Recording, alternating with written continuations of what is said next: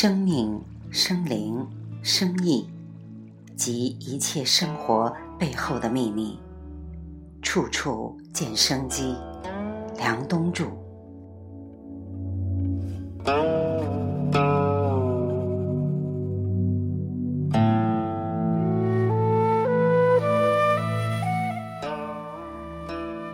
林杰老师说：“天下无病。”他反复这么讲。其实就是因为我们一旦被这个病名在这个位置上表达出来的症状所吸引的时候，我们就开始走入歧途。我们只能做一件事情，就是用看不见的手，帮助人体这个循环体系重新恢复它应有的状态。我们必须要在某一个时间节点完成这个事儿，于是就形成了一种很重要的思维方式，那就是用最少的干预，达到最可续的结果。这中间的分寸拿捏，只能用艺术来形容。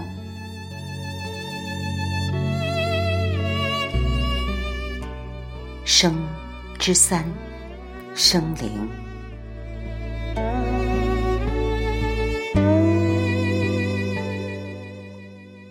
天底下没有什么东西是没有用的。我对这件事情开始很有感觉。是有一天，王鲁香先生采访星云大师，王鲁香先生问了一个问题，他说：“星云长老。”您是如何能够在这短短的几十年里，把佛光山的道场开到全世界去的？星云长老说：“我们坐在这里，这个灯，这个茶壶，这水，这个桌子，这个椅子，有什么是我们的呢？只能为我们所用。你只要能用它，它就是你的。”如果是你的，你不能用，那也不是你的。所以，能够用的就是一切。最近，马化腾代表在两会提倡分享经济，就是建议大家都把自己暂时不用的东西借给别人用。Uber，还有各种新经济模式，都在强调使用权，而非所有权。这在佛教里面有个词叫“去我执”，说的就是别想拥有什么，能用就不错了。我觉得，当我们开始接受这个观念，人类离共产主义就不远了。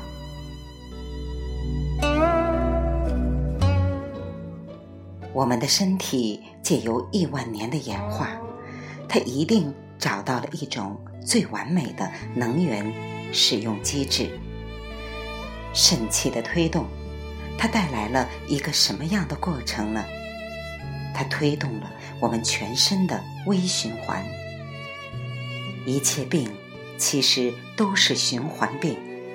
从唯物的角度来说，就是该有的东西不足，不该有的东西堆着，无非就是这样。对我们来说，有用的营养物质，我们没有吸收，或者吸收的不充分。本来有营养，但是没有办法被吸收、被利用的东西，没有办法用，它就是垃圾，它就堆积在身体的各个地方。如果不能借由大小便、汗、呼吸这几个管道排出体外的话，它就一定会堆积，堆在哪儿，哪儿就有病。所以，一切疾病的解决方案，从大策略上说，就是基于一个非常简单的逻辑：如何提高你的微循环体系，让该来的来，该走的走，这种合乎次序的流动，就是德。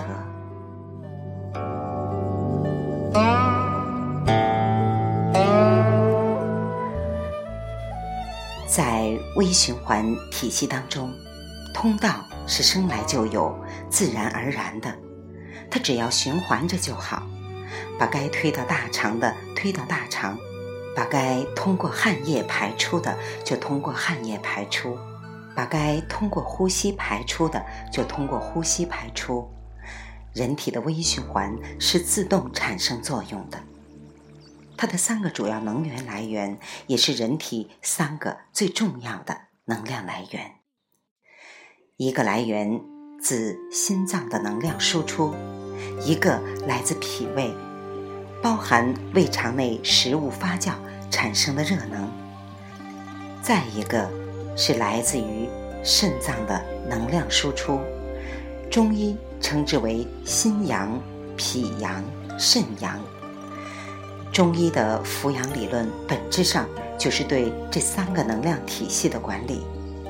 我们知道，心脏在肺旁边，当肺经呼吸道吸入空气的时候，相对冷一点的空气进入肺里面，其中的氧气与血液中的血红蛋白结合，生成氧合血红蛋白，通过血液循环一起被输送到。各组织器官在酶的催化作用下，与有机物发生反应，生成热量，产生二氧化碳。因此，我们呼出的气体是带着热和二氧化碳的。这个过程本身让我们的心脏喷出来的血，即动脉血，是借由肺而携带着氧气的。那么，进入心脏的血。是静脉血，这个静脉血是怎么回流回来的呢？静脉的收缩和舒张可以有效的调节回心血量和心输血量，使循环机能能够适应机体在各种生理状态时的需要。静脉回流的基本力量是小静脉，又称外周静脉，与腔静脉。或右心房，又称中心静脉之间的压力差，小静脉压力的升高或腔静脉压力的降低，都有利于静脉回流。由于静脉管壁薄，静脉压低，所以静脉回流还受到外力，如肌肉收缩的挤压作用、呼吸运动等的影响。肾脏能够帮助静脉血一层一层的往上送，你就会发现这两个东西有一种相互支撑、相互协助的作用。这个过程叫什么？用中医的话叫做心肾相交，道家称为坎离合合。因为心属火，藏神；肾属水，藏精。两脏互相作用，互相制约，以维持正常的生理活动。肾中真阳上升，能温养心火；心火能治肾水泛滥而助真阳，肾水又能治心火，使不致过亢而益心阴。这种关系也称水火相济。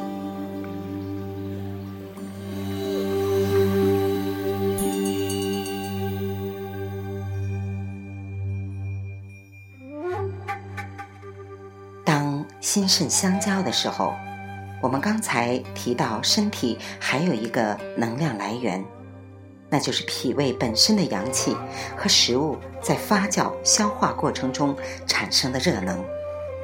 脾胃的作用很重要。中医中提到脾胃，不仅仅单指某一脏器，而是指一切与实现消化相关的功能涉及的部分。我们知道。消化过程包括机械性消化和化学性消化。前者只通过消化管壁肌肉的收缩和舒张，如口腔的咀嚼、胃肠的蠕动等，把大块食物磨碎；后者指各种消化酶将分子结构复杂的食物和水分解为分子结构简单的营养素。我们把一锅牛肉和土豆放在一个高压锅里面，下面拿猛火炖，炖四个小时，牛肉都没有炖烂，顶多软了而已，没有变成无形。而你要把这些肉吃到肚子里，几个小时之后就完全不见了。你不觉得这个事情很了不起吗？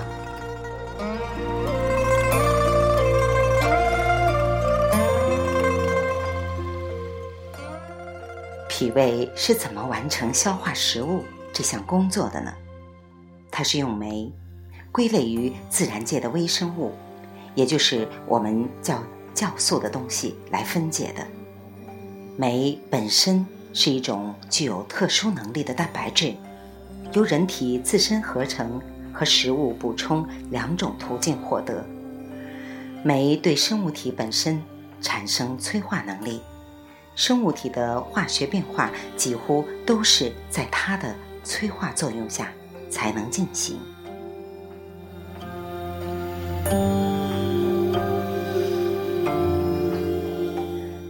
我儿子的幼儿园里有一个垃圾桶。有一天，我送儿子上幼儿园的时候，发现垃圾桶旁边有一份资料，是教小朋友如何做肥料。就是把所有剩饭剩菜加上一些类似于像消化酶那样的东西，其实就是微生物菌群，然后它就会充分发酵，最后就变成了肥料。他们把这些食物分解出来的东西又重新倒回他们的苗圃。我相信所谓的地利，就是干这件事情的。大地之所以是有肥力的，不仅仅是因为土，它有矿物质，有大量的各种微生物菌群，它们可以把鲜花、牛粪、动物的尸体、树叶全部又转换成一种分解出来的东西，从而形成所谓的生命力。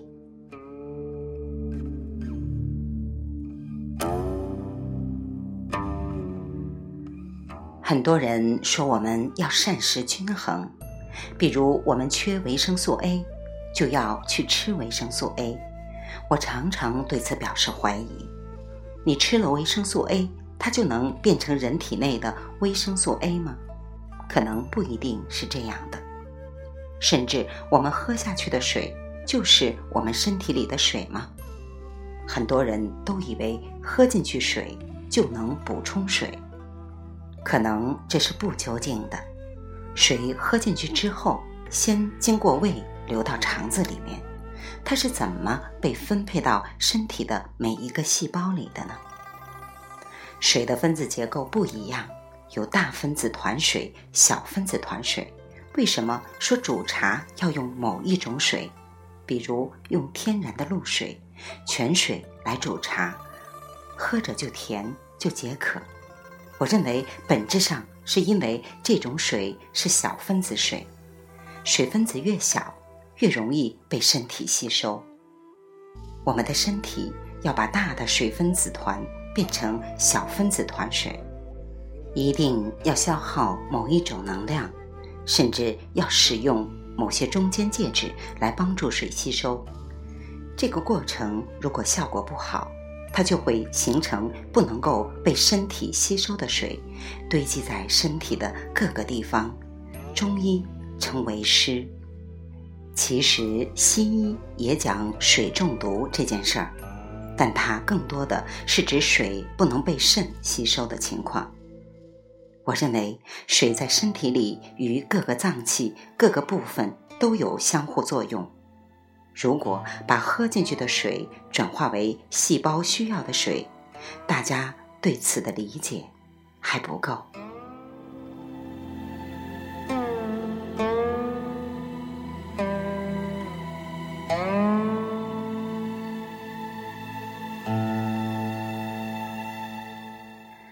未完待续，来自清音儿语子清分享，欢迎订阅收听。